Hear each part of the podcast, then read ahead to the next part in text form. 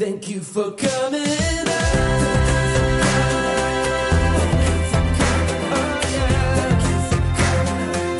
Thank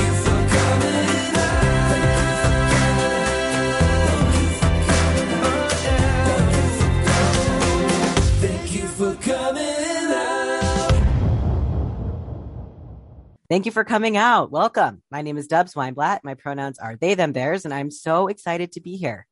In 2015, I founded the Queer Improv Show, Thank You for Coming Out, or TIFCO as we call it, and it is now one of the longest running queer improv shows in New York City. During the show, our storytellers share their coming out stories, and then our improvisers bring them to life. Our podcast is a little different. We still have a storyteller share their stories, but instead of folks improvising, we talk about them. And this particular episode is different because we are still recording during the COVID-19 pandemic while physically distancing, which means we're not in the studio using our professional equipment, but we are all doing the best we can with what we have. And I am beyond thrilled about our guest that we have here today, Elliot Glazer. He, him, currently serves as an executive producer on YouTube Premium's original half-hour series, Liza on Demand. He is developing and is attached to Star Opposite Arrows, Colton Haynes, in the AMC Studios' original half-hour I Run Hot, with executive producer and director Ilana Glazer for Peacock. He is also developing the original half-hour Dentada, I hope I said that right, for Paramount TV, and the untitled Liza Koshy movie for Nickelodeon. He wrote for Comedy Central's Broad City and recurred throughout its run as Ilana's brother, Elliot. He recently served as a supervising producer on the TV Land series Teachers and as the showrunner of the MTV pilot Gay Code. Other writing credits include Fox's The New Girl, Darren Star's TV Land series Younger, VH1's Best Week Ever, and Comedy Central's Time Traveling Bong. Elliot, welcome. Thank you for having me. You make me sound so accomplished. Oh my God. I mean, I didn't even read the whole second paragraph of your accomplishments. It's funny. It doesn't strike me. It strikes me as like fancy, but I don't feel fancy. Can we talk about that? Sure. I mean, I'm going to put it for notes for later. But I have because I was watching you as I was reading it and your face was like, I don't know how to describe it, but it was like, okay, this is, let's, not to hurry me up per se, no. But I have the same feeling of when I speak in different venues and things. So I don't know if you know, I work at an organization called Keshet. Oh, sure. Oh, Keshet. Yeah. Yeah. And so I do a ton of speaking gigs and facilitate trainings and always have to send my bio. And it's always such a, when they read the bio, I always make a joke and it's like, thank you for that incredible bio that I wrote for myself. Right. But it really, it's like surreal. It feels so, it's like, and people are like, you're famous. I'm like, well, I'm not famous, but it's just such a weird feeling. Yeah. It's very, obviously you want to succeed and you want to do, you want to do well and, get stuff done. But, hearing that it's like, hearing your resume out loud can be daunting just because some things haven't worked or you face rejection in certain capacities. And it's by no means triggering. It's just like, just thinking about how the business works and how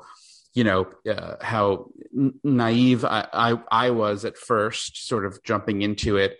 And I got off to a pretty good start and then just, it became more real and the challenges became more realistic. And, all the factors that have gone into the last, half dozen years or so have been tumultuous. And so I feel like I've lost a little bit of that youthful glow and naivete about the work, but, I still love doing it. I could never imagine doing anything else, Yeah, for sure. I feel like I'm right in the beginning of like starting to become more recognized. And that's like, I was just like, this, I don't know how this is going to come. Well, I was going to say, I don't know how this is going to come off, but do you ever just like have a feeling about something? I just have this feeling that like,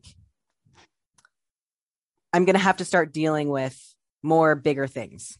Right. If that sounds weird, but I don't mean it to sound weird, but I feel like just there's like traction happening.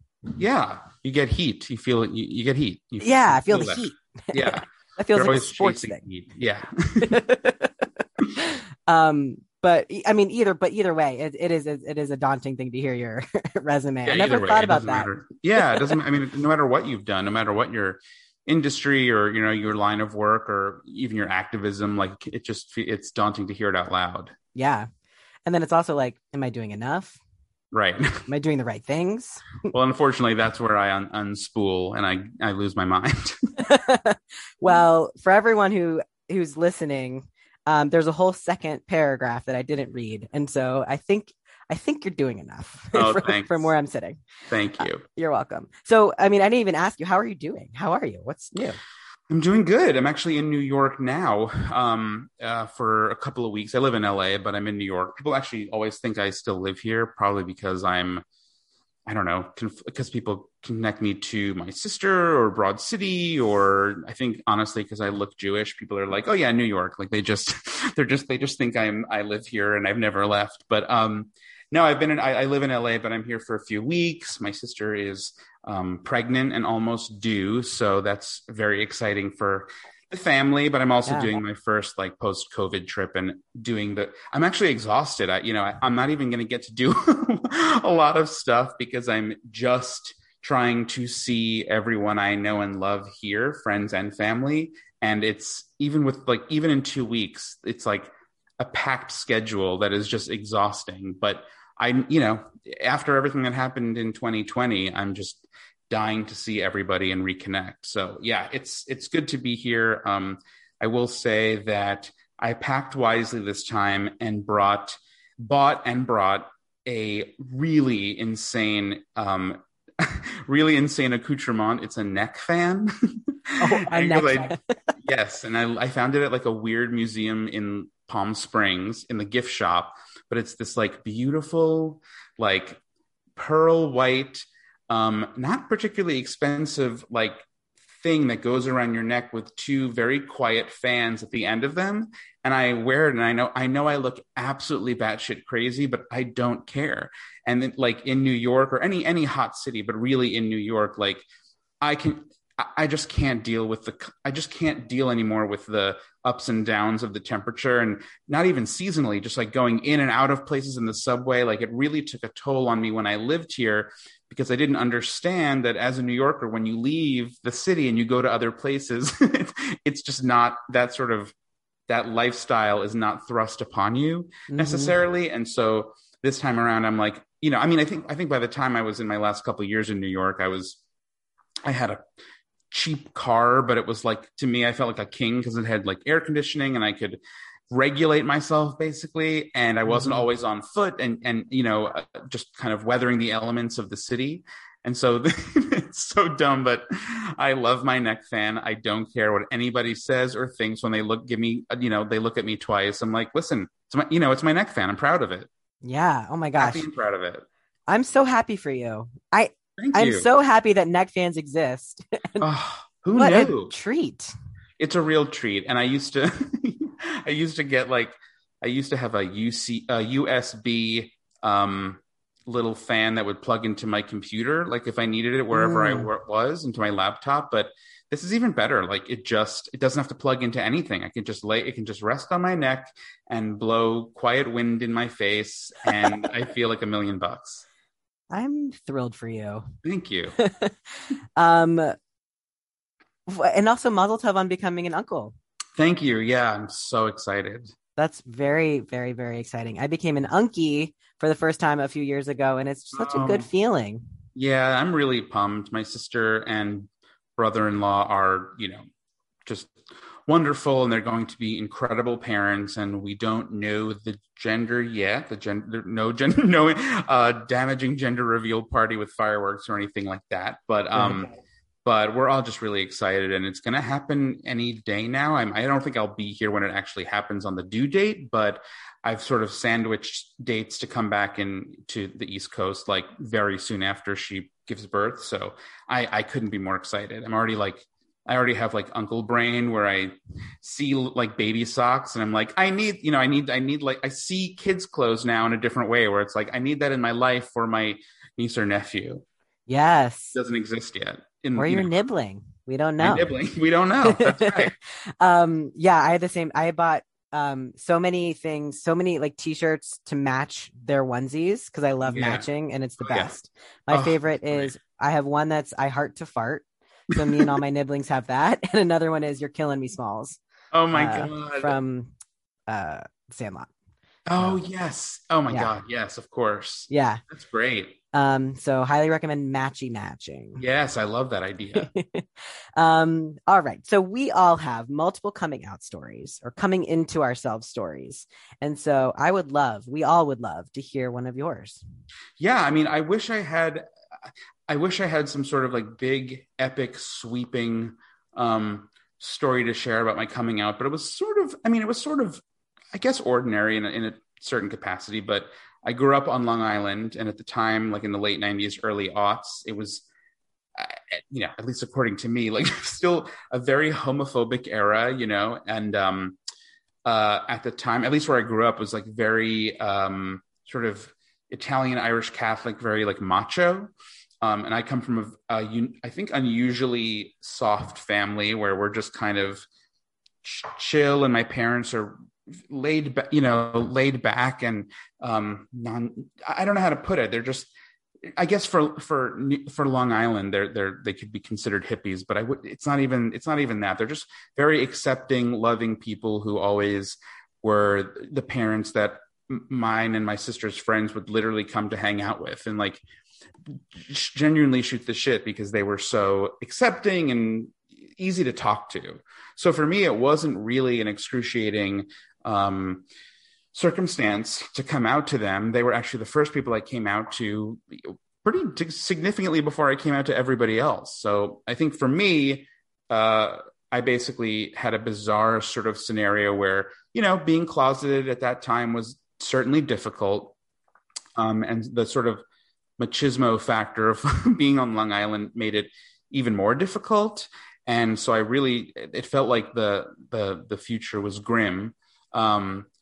And sort of in this bizarre scenario, I was sort of doing everything I could in high school to deflect from anybody questioning my sexuality. So I had a girlfriend, but we didn't do anything. Mm-hmm. And I would do soccer, but I also did theater, but I would also try to pretend I play down theater so that nobody would like call me a slur or something, you know? And I was able to sort of toe that line, but the strangest, like the cruelest irony, I guess, of all of it was that my drama teacher who directed all the plays was this sort of bitter, eccentric older woman who made it her business for God knows what reason to sort of hone in on students' deepest insecurities and then amplify them. And I couldn't tell you why.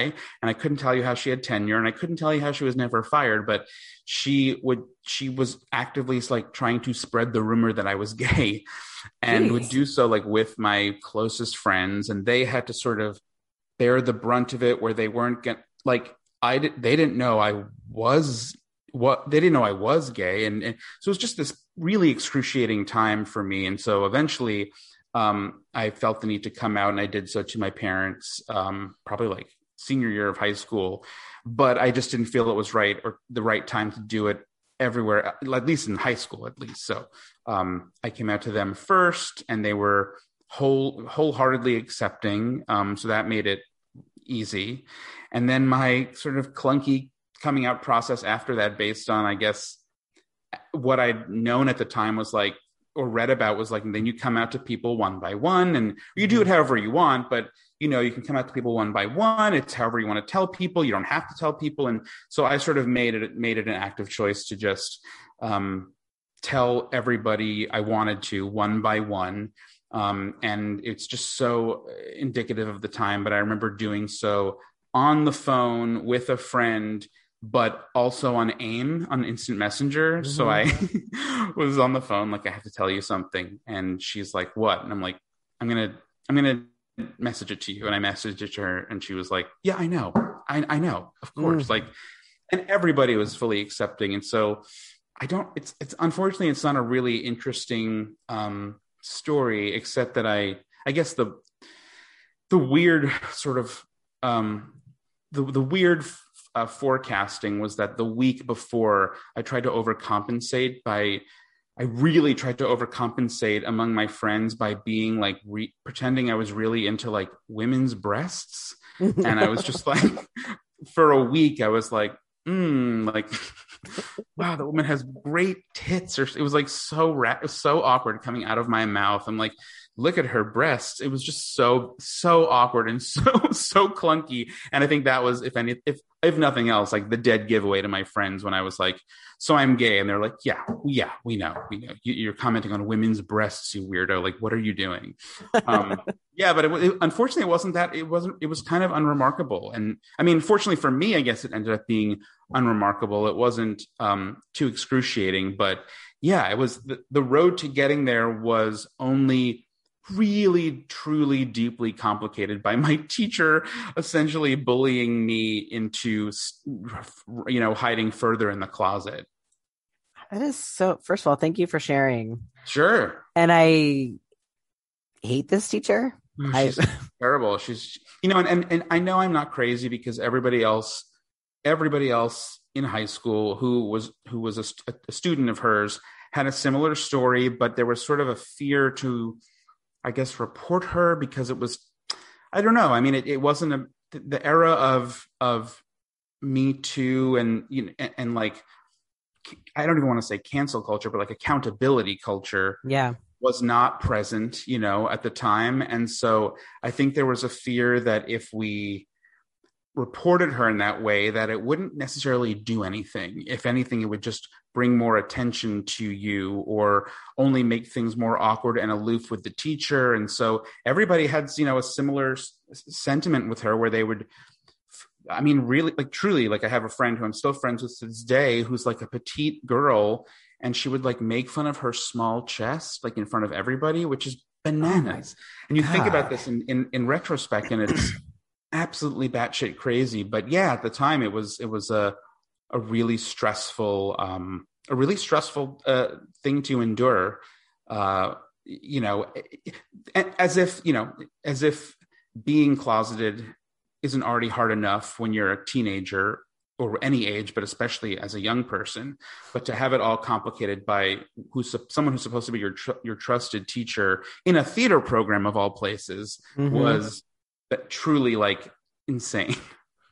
Yeah, I can't imagine that. I was not out in high school. I was terrified to come out in high school.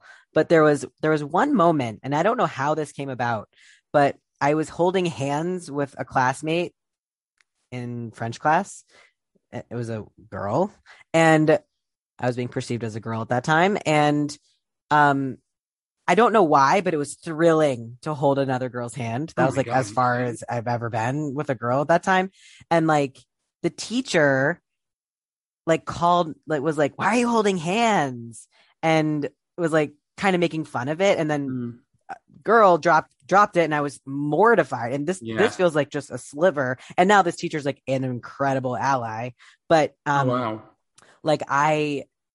feels like just a sliver of what you had to deal with. I'm so sorry. No, I mean, it's okay. I mean, I was even just today, truly just like, I just went to Sweetgreen to get a salad and just had a moment of realizing that like everybody in there was wearing a pride shirt, a Sweetgreen like pride shirt, everyone who worked there. And I was just thinking like how surreal it is, or how surreal it would be to imagine back then the idea of such forward allyship and corporate sponsorship of pride, whether you love it or hate it, like knowing that it exists and the visibility of it. If I had that back then, I probably would have had a much easier time than I did. But I often think about that era and how like it was sort of accepted that Eminem would say fag in his rap, or even 50 Cent would say faggot or whatever. And it was like, for me, it always like, it like stings, you'd hear it and you're like, geez, I don't want to, like, it's a slur. It's horrifying. And to think that at the time you just kind of had to go with it, and even beyond that, like, you remember that Elton John, Eminem duet or whatever they did at the Grammys, where it was like, look, they're coming together. And it's like, yeah, cool, but it still sucks that we have to hear him and his like protege say faggot in their songs. Like it's just, it's triggering, and it's, there's no need to do that. And I'm glad that we've come beyond that, you know, and obviously nothing is perfect by any means, but I think, and we face our own sort of, you know, systematic challenges now as queer people. But that all being said, just seeing people in rainbow t-shirts everywhere and corporate sponsorship, it's so rewarding, and it happened in such a short period of time. And I only wish that it continues to make people, you know, young people in particular, feel safe. And this, not to go off on a tangent about the show, but I had a show that you had announced before. It was in development at Peacock. It's no longer there, but we're trying to get it made. We're trying to pitch it to other networks, but it's, you know, on the surface, it's a buddy comedy, sort of an odd couple scenario with me and Colton Haynes, and me sort of as a curmudgeonly gay, and him as the, like, you know, good looking gay guy who could basically get whatever he wants, but we're best friends. And, you know, the show is very clearly a hard comedy. You know, it's a funny show that is all jokes, but I also can't help but feel super attached to it more than anything else I've done, because I feel like the crux of the show and the crux of seeing these two queer characters surrounded by other queer characters in everyday life is that they're unremarkable. Yeah. And as a kid, you know, a lot of people, once I came out and started, you know, becoming friends with more queer people, so many guys and girls, but a lot of guys talked about watching Queer as Folk. And I just I'd never felt a interest or connection in it, quite honestly. And I feel like there's room now for the unremarkable, like the normalization of bland or unlikable and flawed queer characters. And I would love to be able to, you know, that's sort of the goal of mine, is to use comedy to sort of normalize queer characters to the point where they're, you know, curmudgeons or lovable curmudgeons, or, you know, just getting layers and different layers of people in the, you know, in the queer perspective, because there are so many more than I think we get to see in film and TV. Yeah. Well, yeah, absolutely. I mean, I think for so long, the queerness was the joke, or the queerness was the topic. And instead, yeah, like moving beyond that, it's like, no, we're just characters we're just people who live lives, and we have things happen to us, and we do things. Yeah. That's what I think is special about Thank You for Coming Out in our improv, is that the queerness isn't the joke. The coming out story isn't the joke. We're just all queer people on stage pulling funny little things from even, you know, painful stories. We're still able to find little moments of nuggets that aren't necessarily even queer themselves. They're just parts of the story that you're using for improv, but the source material happens to be queer. Yeah, exactly. Yeah. And it's like, and the queer people and the queer themes are never the joke. It's never been the joke. Yeah. And I love that. I still feel, I mean, honestly, like I feel, although there's definitely been progress, it does still feel to me quite often like the queerness is still the joke in a lot of I don't know, media. And I feel like I've rarely seen queer characters who defy that. When I do find them, I, like, you know, glob onto them real quick and hang on for dear life, because I love seeing that. But I still feel like it is the minority, and that we have, I mean, just to be even candid, like, you know, we've been pitching this show with a studio pretty widely. And one note that we got was like, we love this show. It's so funny, but I'm going to paraphrase here, but it's like, our audience likes, you know, our audience isn't just into like, it's not, our audience isn't coastal, and this is a little too West Hollywood for our audience. And, you know, in reading that, I was at first like, oh, you know, just disappointed. And the more I thought about it, I was like, yeah, you know, yeah. I mean, I think what I was hearing in that was like when you say West Hollywood, to me, that's like saying you know, Chelsea or whatever. Mm-hmm. You're just saying the show is too gay for a broad audience. And obviously you haven't seen what we made, but you know, you can trust me when I tell you that, like, that's, it's just hard comedy that happens to be about two queer people. And I was actually a little bit insulted by the idea of calling a show with two queer characters to West Hollywood for, like, middle America. Like that I don't believe that. And I think that's like regressive. It really, it rubbed me the wrong way the more I thought about it, because it felt like a little microaggression. Yeah, for sure. You know? Yeah, absolutely. And I think that's, to me, that feels, you know, like how you were talking about, like, corporate pride and corporate sponsors and how we've made so much progress. And then it's 2021 and you're still having this fucking conversation. Right. It's like so confusing. It's like very confusing. Pick a direction, people. Yes. It's really confusing. And I guess in this desire to, like, have more representative storytelling and diverse storytelling, there does seem to be this weird, at least from my perspective, this weird gap or hole that hasn't been filled with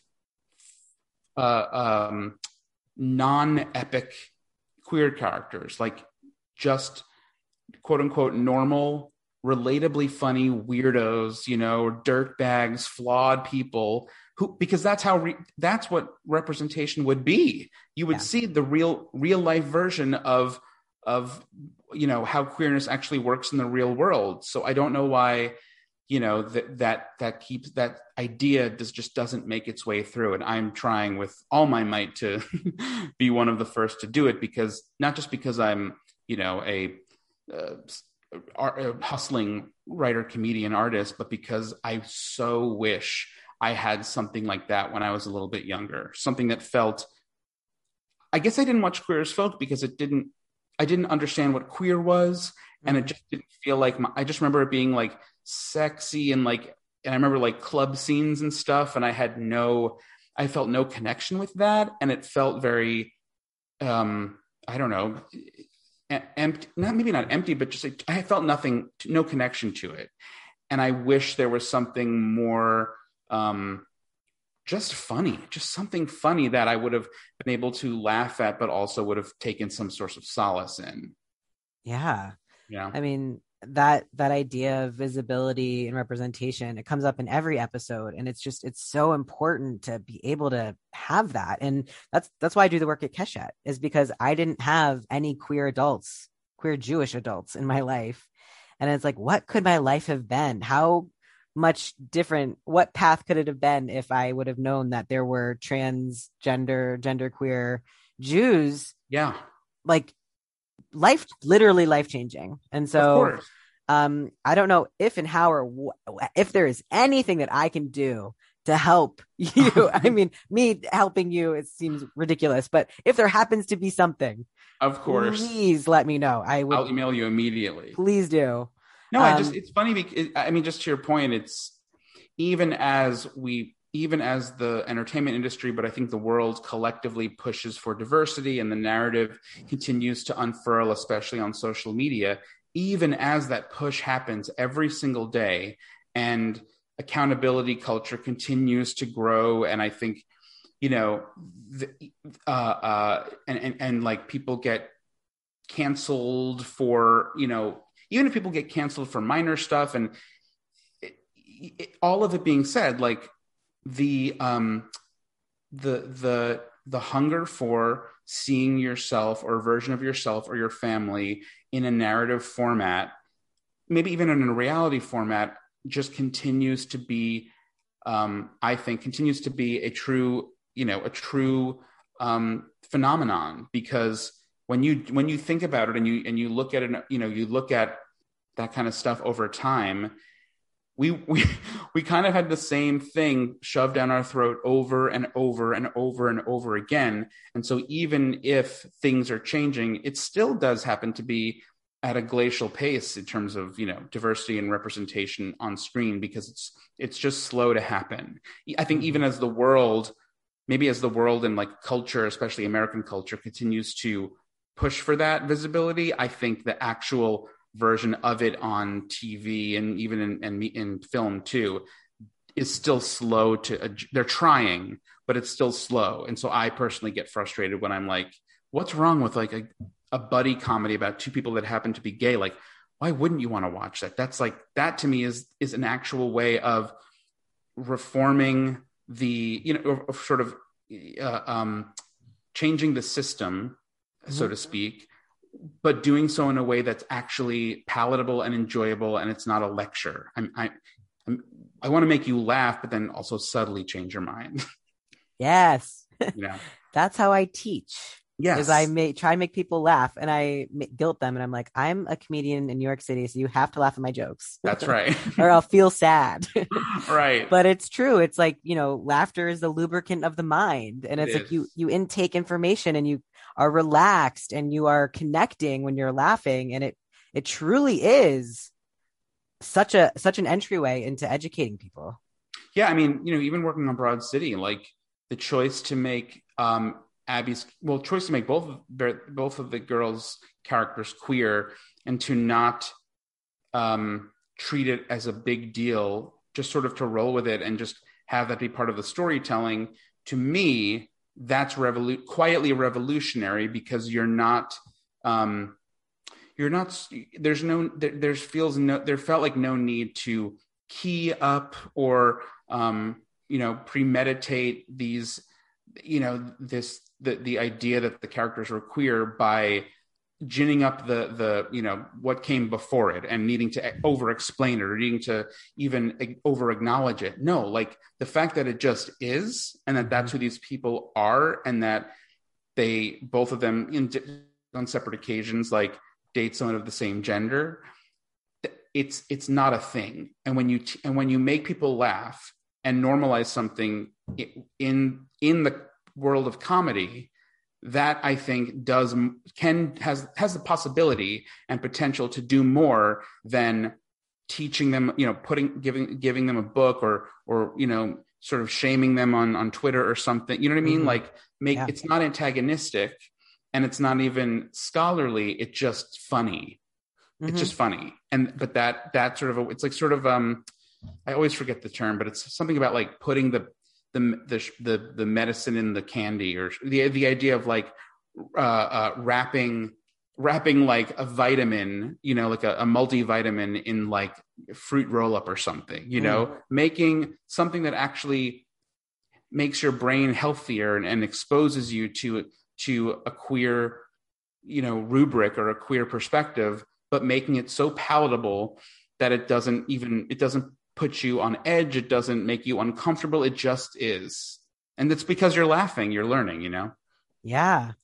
Yeah. I so appreciated that about Broad City, that it just, you know, because I mean, I know my whole show is coming out and celebrating that. And I usually, you know, we get into the before and were you in pain and all of those things, which are also important parts of the story. And that's not the only way to talk about coming out and coming into oneself and being queer. And so much appreciation in the way that Broad City handled both of their queer identities, and I particularly Abby's, because it just hadn't dawned, like, spoiler alert everyone, but you should have seen it by now, but like it just was like, oh, I just never thought of it this way, but I have this feeling and I'm going to go with it because I'm an adult who's consenting. And like, what a beautiful modeling of living authentically.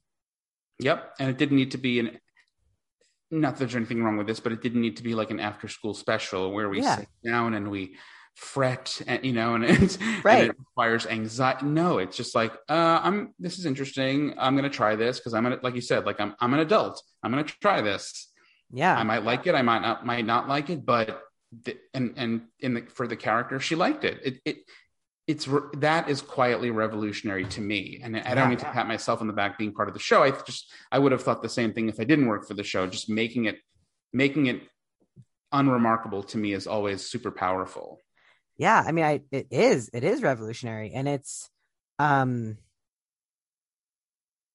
think the more that we talk about all the different ways it is to be queer and how you can be queer and how you can come into your queerness, whether it is the like after school special version, or it is the, oh, I just have a tickle in my tummy and that's never happened, but I'm going to see what happens. Like, exactly. These are all valid ways of being. And so the more we have exposure to them, the more, like you were saying, it normalizes it. And I also want to kind of push and say it destigmatizes too.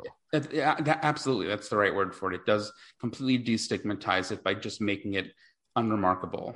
Yeah. Just like, this is another one of the zillion ways of existing in the world. Yeah. It's another facet of my life. And there are many facets. Yeah. Yeah.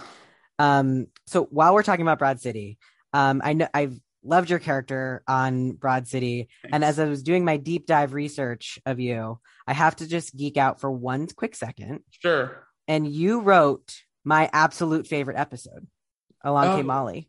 Oh, you do? You like that one? That is my favorite episode because there's one scene where where Abby and Ilana are deciding if they should get take the couch to the concert. Mm-hmm. And I took my phone and videoed my TV Abby's like little monologue of like, is there a world? Like, I have it actually memorized, every motion, every breath, because it is truly the funniest thing I've ever seen. And I sent it to all my friends and I was like, this is the best scene. And most were like, you're fine.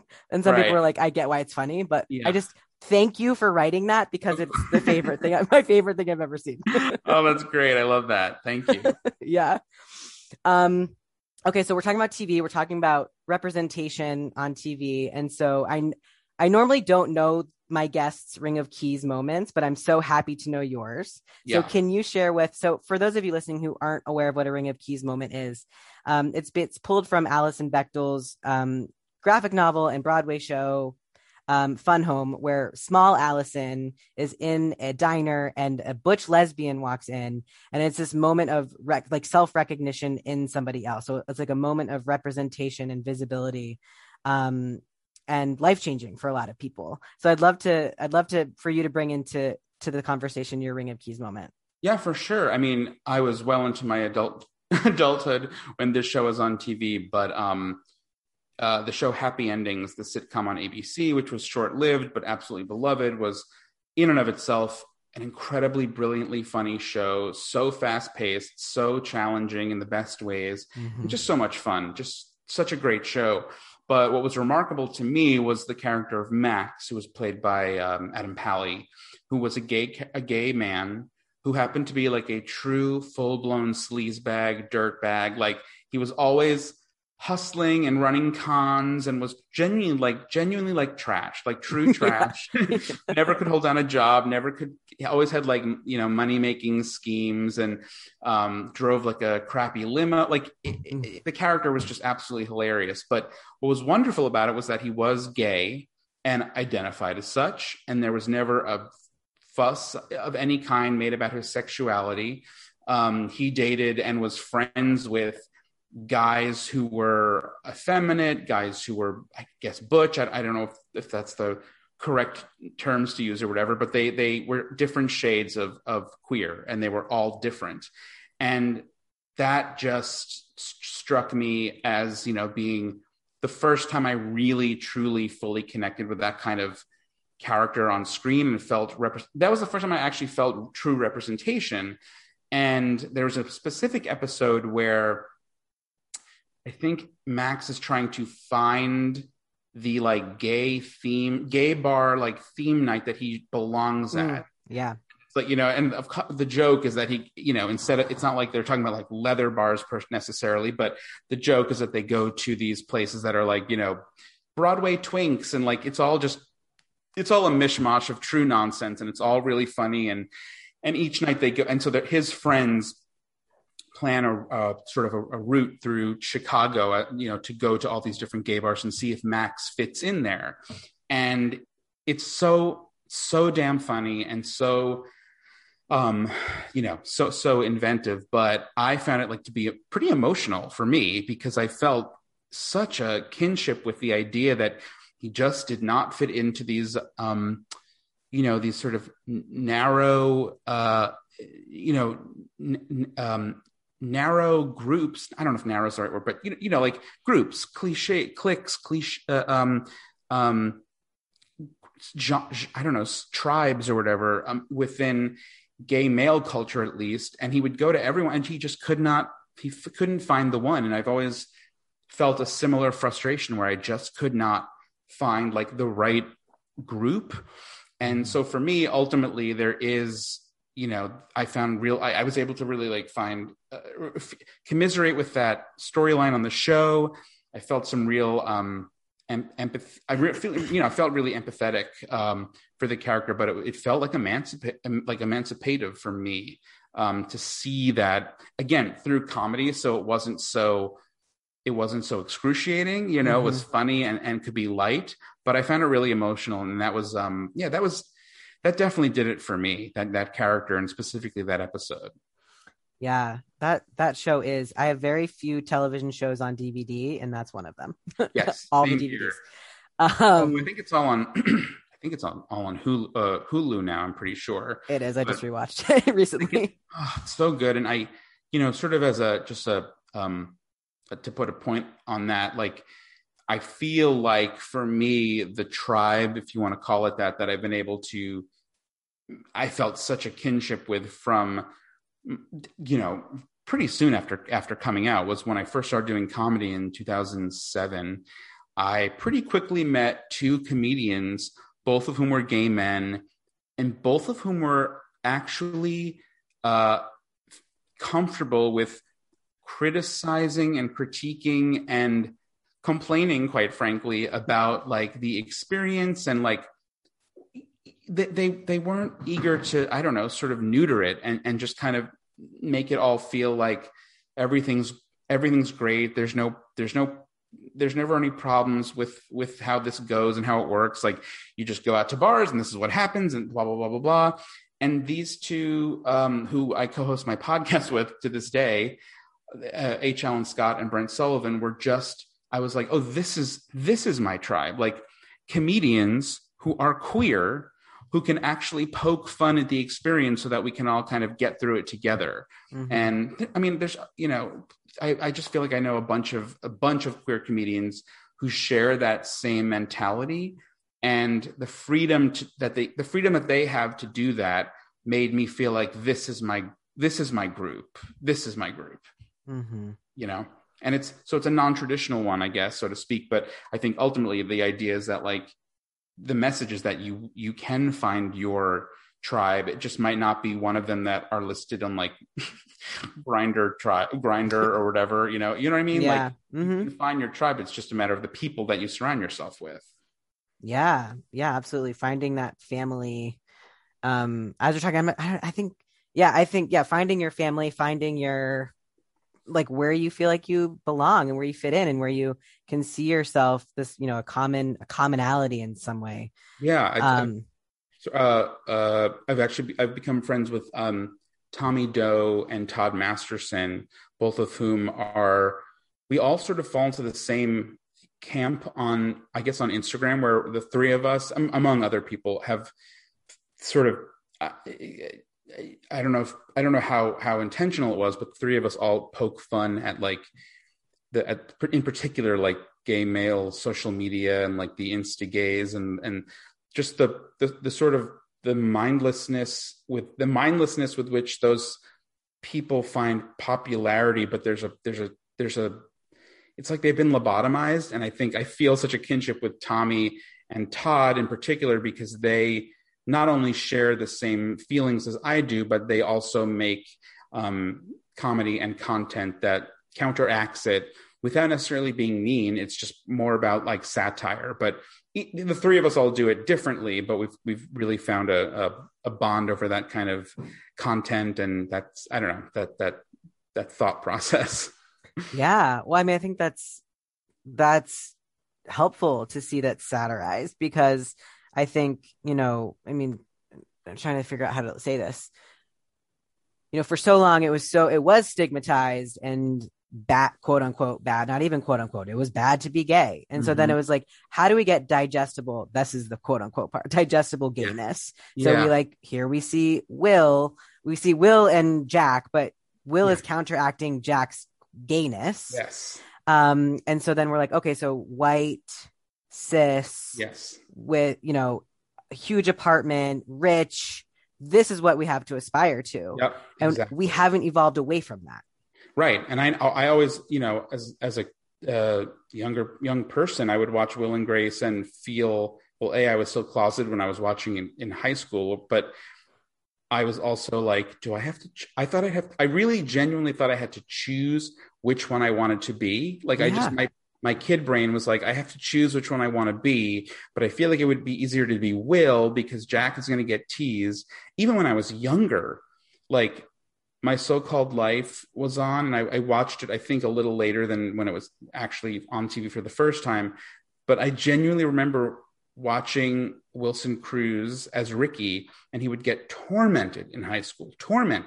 And I thought, if he's what I secretly am, then I don't know how I can do this. Because I thought that if I'm what he is, somehow, even though I had no desire to, like, you know, dress, I guess, flamboyantly, or, like, you know, cross-dress a little bit, or be, you know, be experimental in my clothing or whatever, or how I presented myself, even though I had no desire to do that, I just felt, oh, if I like reveal this secret, I'm going to be like him and I'm going to be tormented. And so and that's not to say the show didn't do a huge service by presenting a character like Ricky. I'm just saying, in my kid brain, it was still a very extreme version that freaked me out. As was Will and Jack, because I thought I had to be one of them. I didn't know that there were in between options. Even like in college, like Queer Eye blew up for the first time, and that changed everything. I think it actually made it feel safe to invite queer men in particular into your home, but I still remember watching it and being like, cool, but also like, I don't do hair, I don't care about clothes, you know what I mean? Like, yeah, I don't know how to decorate a room. And so there were still these sort of stock characters that I just didn't feel a connection with until I saw, you know, Adam do Max on Happy Endings all those years later. Yeah. It's just, we're just, you know, really hammering home the point of like why we need such diverse representation on TV, because we need to see ourselves. What you're describing with Ricky is a similar scenario when I watched Boys Don't Cry in high school. And feeling like, well, if this is what happens to trans men, then I am fucking not going to do that. It's an excruciating movie to watch. I mean, it's really well done, of course, but so tragic, so excruciating. It gives you no recourse, and it's not, you know, it doesn't make you hopeful, unfortunately. I don't think, I'm not, I can't speak for you, but it's certainly didn't make me hopeful or, you know, give me warm fuzzy feelings about being trans. But now it's like, as times have changed, I think of, I don't know, like Shakina Nafak or like Trace Lizette or Janet Mock, all these people who are like fucking amazing and fierce and funny and like quirky, you know what I mean? Like they're all different people who have all these qualities about them. And the last thing I would think about them is tragic or tragedy. Yeah. They're just powerful in their own ways. And I don't know. It's different, but it helps. Every little bit helps. Yeah, it does. And you know, like I Shakina was, we did a live recording of the podcast for season 2, and she was our live guest, which was such a treat. But what I think about, so yes, I agree with everything you just said. And I still get so worried about my trans siblings and me with all the violence, especially trans women. Oh my God, like, you know, it's, I mean, and I know that you're not saying that. I just felt like I needed, you know, just because there's so much violence and there's so much anti-trans rhetoric and legislation that like we need, it is life or death. We need representation and we need this destigmatization yesterday. Yeah, because people have to understand and get on board. Or people are dying. Yeah, I think the more I'm not professing to know much, but I do think that the more fictional or non-fictional characters that exist that are trans and are people that you'd want to hang out with, or people that make you laugh. You know what I mean? I would think the more, or the less otherness people would feel towards them in a more symbiotic way, where it's like, again, the more trans characters are normalized by just being trans and plenty of other things, the less people are going to feel like they can't relate to them. Mm-hmm. I think that happened with gay men. I think that happened with gay women. And I think it needs to continue happening especially with trans people, because yeah, in a way you're right. It is life and death. Yeah. At least from my perspective as somebody who like creates content, you know, to me, that's how I see it. And I'm thinking outside of the realm of what amazing activists do and, you know, social justice warriors. Like, I'm thinking of it from just the perspective of somebody who creates content and thinks about that in a sort of a representative spectrum as a queer person. But again, I think it's like, just normalize it so that it becomes not different. Yeah. Yeah. And I think it's too, I think about this metaphor all the time, and I learned about it in the anti-racist work that I do, of like, we all need to be in the river, and the river is the work. And some of us are in a speedboat, and some of us have our feet dangling in, and some of us are in a canoe, and some of us are swimming and walking. So we're all in it in different speeds and different avenues. Yeah. But we're all in it together. And so I want to apply that also to this conversation that we're having too. It's like, right, so what you're doing is you're creating comedy, and you're creating this way, this entry point. And then activists are creating this entry point. And, you know, we have to get it from all the angles. And corporate pride, you know, love it or hate it, it's still normal. I hate it.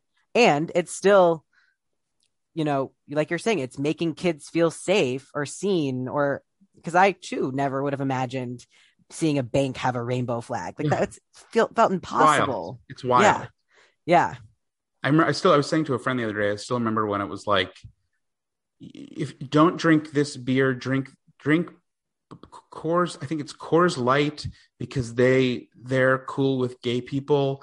You know, Absolut Vodka is cool with gay people, so drink that. Like, again, this is like few and far between, and I don't remember much, but I remember that happening. And now here we are, you know, years later, where like, you know, garbage dumps are like, we support queer pride. You know, it's like, it's why it's laser fast. It happened in such a short period of time that it's mind boggling. And as much as you and I both keep saying love it or hate it, and like part of me is sort of eye rolly at it, but for the most part, I'm really glad it exists, because even if it is tacky, even if it feels opportunistic, you know, even if it feels hollow, to me, and just in my opinion, at the end of the day, it's visibility, and it's positive. It's positive to see it. It's more visibility. It's more positive feelings about the queer community and allyship. Again, that's not discounting the fact that a lot of it feels hollow, but all said and done, like I'm glad it exists, because it only encourages other companies to follow suit. Yeah. And so I know I was like very strongly, I hate it, but as you're talking, and two, it's also, I think it's a both and. I don't think I have to pick one or the other. No, you don't. No, God, no. Absolutely not. And also to kind of tie in what you've been kind of weaving into about this accountability culture. It's like, okay, so now because I at least in my world, my bubble of social media, I more and more are seeing my people calling out these corporations and like holding them accountable. Okay, so you're profiting off of our identities. Right. What are you doing for the queer community? What are the policies in your organization that support the LGBTQ employees? Yeah, that's where the work comes in, because you're correct. When I say like some of it can feel hollow, it's like, yeah, right. These people in our community are doing the right thing that I'm not doing, but doing the right thing by holding them accountable and saying, if you say you are, you know, all about pride and all about our community, you have to, I'm just thinking of Ibram Kendi talking about how anti-racism all stems from policy and how racism just stems from policy. And it's like, then if homophobia stems from policy, then you need to fix it if you're going to align yourselves with us. Yeah. Man, Dr. Kendi knows everything. He's great. Wait, did I say Zen? Oh, I think it's X Kendi. X Kendi. Yeah. I always say Zendi, but yeah. Incredible. Yeah. Yeah. I think a huge chunk of work that I do at Keshet is working with Jewish organizations on changing their policy. Yeah. So a shift in culture can happen. It's like nothing is going to change if you're not backing this up on an institutional level. Right. It's all about that's truly what it's all about. Policy and, support, financial support. Yeah. Yeah.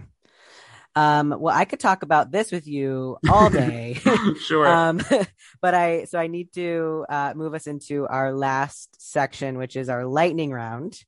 Very lighthearted. The questions are, the first two seasons were very binary, and I was lovingly called in to make them less binary. So they're open-ended. There's one binary that I could not get rid of. I already have a hunch what you're going to answer, but I won't spoil it. If you could name your crayon, what would you name it? Name my crayon? Mm-hmm. Oh my God. Oh God, that's so good. I would do Moses Ice, only because my beautiful new dog Moses is literally the color of ice. Mm. And it's sort of like he's like a mix of like gunmetal and charcoal. His coat is gorgeous. And so I'm just going to go with Moses Ice. I love that. That's amazing. That's beautiful. Yeah. Yeah. Favorite time of day?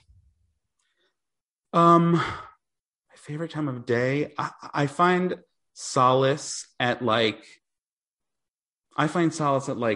9 p.m. I don't know how to explain it, but that I like, everything feels like you're either like, that feels like you can finally chill for some reason to me. That's great. Yeah. We kind of already talked about this, but not really, but favorite current queer media representation. Favorite current queer media representation. God, that's a great question. Why don't I have an answer for that? I mean, I feel like Pen15 does a really good job at even if the characters aren't necessarily like queer, there's something queer about them just to begin with. And to me, I don't know, they just do it pretty seamlessly, just exploring that. I guess because they're talking about like them as kids, you're seeing them as like preteens, and there's something that feels a little queer, even if it's not in the most binary terms. It feels queer to watch that happen, and that show is so good. I was the guest last week, and I also really struggled with this question for some reason, even though I knew it was coming. But I actually really love the way that you're using queer in your, I guess, the way you're defining queer in bringing Pen15 in. You're queering the word queer, and I like it. Oh, good. Although I just thought of another one. Yeah. So I listen to Howard Stern pretty religiously. And some people, including me, before my friend turned me on to it, are like, but he's disgusting and a misogynist and all that stuff and a homophobe or whatever. And I firmly thought the same thing until my friend, who is gay, forced me to listen. And I realized that like Howard now is a deeply evolved person who's like a huge advocate for the queer community, like huge. I don't know how to explain it. He gets called like too liberal now, and he's like, fuck you, like I don't care. He's like, I don't care. And so what I love in terms of representation is that he's had George Takei on for years now, and George goes onto a show that is I think is primarily heard by men. I mean, it's totally diverse, but it's still primarily heard by men, and a lot of them are probably on the right or whatever. But all of that being said, he's had George on for years, and George is the most hilarious, bizarre, eccentric, older gay gentleman who's like in a completely monogamous, like almost annoyingly traditional relationship with his longtime husband, Brad. And they are so candid on the show, but in a way that is so earnest and genuine and funny and loving that to me is really wildly powerful in how normalizing it is of a queer couple, mm-hmm. Also a queer couple of a certain age, you know? So whenever George is on, it's epic to listen to, because you have to think about like these, I don't know. I just imagine like Republican truckers or something listening to George Takei and being like, yeah, he's really funny. He's a weirdo, but like, he loves his husband. I love my girlfriend or wife or whatever it is. And there's just a normalizing of it that I find to be really powerful. That's awesome. Pen15 and George Takei. Amazing. Sorry, that was so long-winded. I apologize. Oh, it's fine. You know what? I opened myself up to this because I turned my lightning round into very big, deep questions. Oh, good. But before I get to the next ones, I thought of something that I really wanted to say earlier and I couldn't remember, and I remembered of when you were talking about how like the week leading up to coming out, you were like, women's breasts are cool. That's embarrassing. Well, the episode where Max is debating on coming out to his parents, and he's like, look at these things, and it's like so awkward funny. About him, like so that, good. That sounds like, or when he pretended to, and then there was an episode where he pretended to be straight so he could get like courtside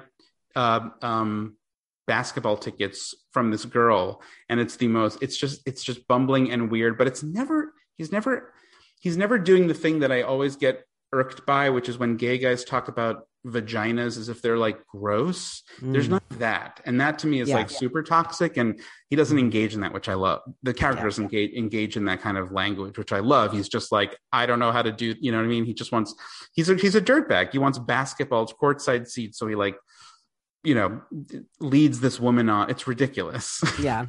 It also reminds me of from 40-Year-Old Version when he's like, bags of sand. Yeah, bags of sand. Perfect. So good.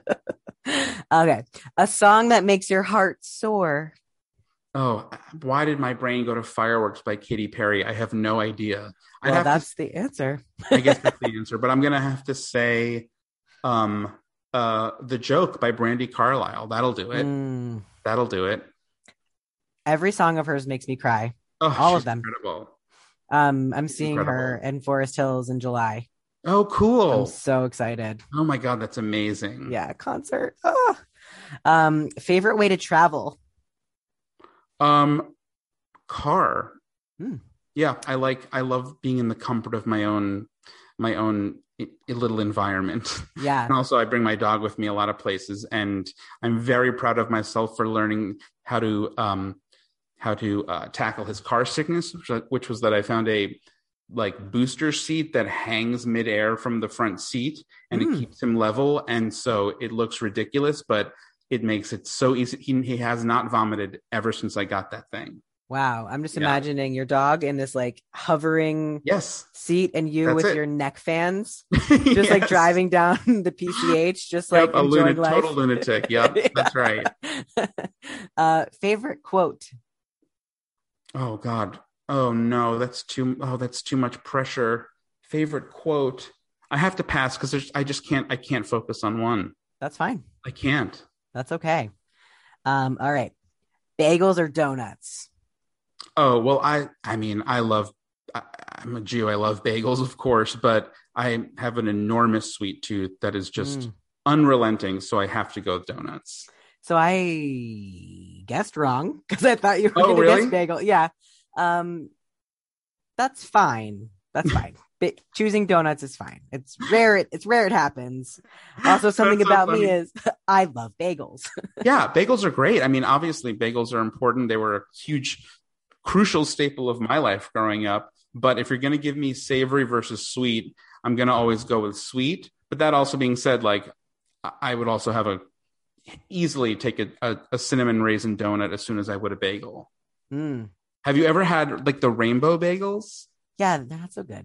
Oh my God. I like was so excited when they had them in Williamsburg a few years ago. I thought they were incredible. Oh, whoops. Yes. I thought they were like the best dessert I'd ever had. To me, they didn't have taste. I think wherever I went, it was like, maybe they put like a sweet cream cheese on it, like a frosting cream cheese. Oh, maybe that's. actually mind-boggling. It was amazing. Maybe I'll try it again. I do like a strawberry cream cheese. Oh, sure. I get shit for that, but it's good. You know, I do the weird thing where I like a sweet bagel and then a savory cream cheese. So I'll have a lemon raisin bagel with scallion cream cheese on it. Interesting. Call me weird. I don't care. I would never. However, listen, if you're going to talk about bagels, I'm not going to call you weird. Yeah, good. Anything to plug? Anything we should keep on our radar? Nothing that's happening too soon, but you can listen to You're Making It Worse if you want to hear about, I don't know, the queer news through a comic perspective. And I don't know, it's just three of us sort of complaining about gay stuff, but it's really heartfelt, and we try to make it about news, but also about life and all the stuff that goes along with it. So we have a pretty small but devoted following among a lot of queer people across the spectrum. So yeah, it's called You're Making It Worse, and you can listen to it anywhere.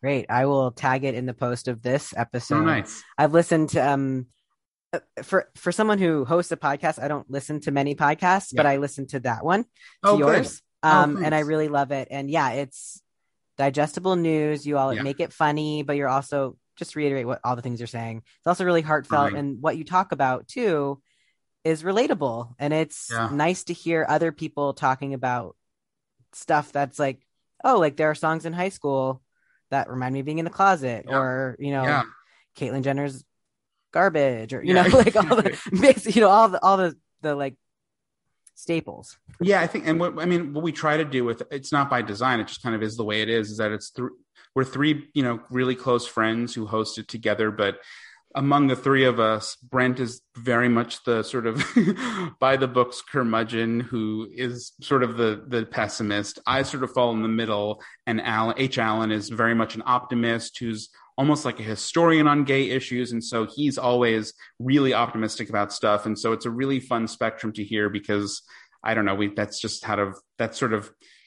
you get the range, you get the range. You have like a Pollyanna, you have the naysayer. And so but it's our, that's our natural chemistry and relationship. So it seems to work. Amazing. I love it. Elliot, thank you so much for being here and sharing and chatting. This was a true delight. Thanks for having me. Yeah. Thank you for coming out. Thank you for coming out. Hey everyone, it's your host, Dubs Weinblatt. Thank you so much for listening with an open heart and an open mind. If you haven't yet subscribed to the podcast, please do so you don't miss an episode. And don't forget to rate and review us. It really helps. And we want to hear from you. We want to know your coming out story. Head on over to Thank You For Coming Out's Instagram page at Thank You For Coming Out and click the link in our bio. There's a form there where you can submit your coming out story, either anonymously or with your name. And you could have the chance to hear your story read out on the Thank You For Coming Out podcast. We're so happy that you're part of our community, and we want you to know that your story matters. Thank you for coming out.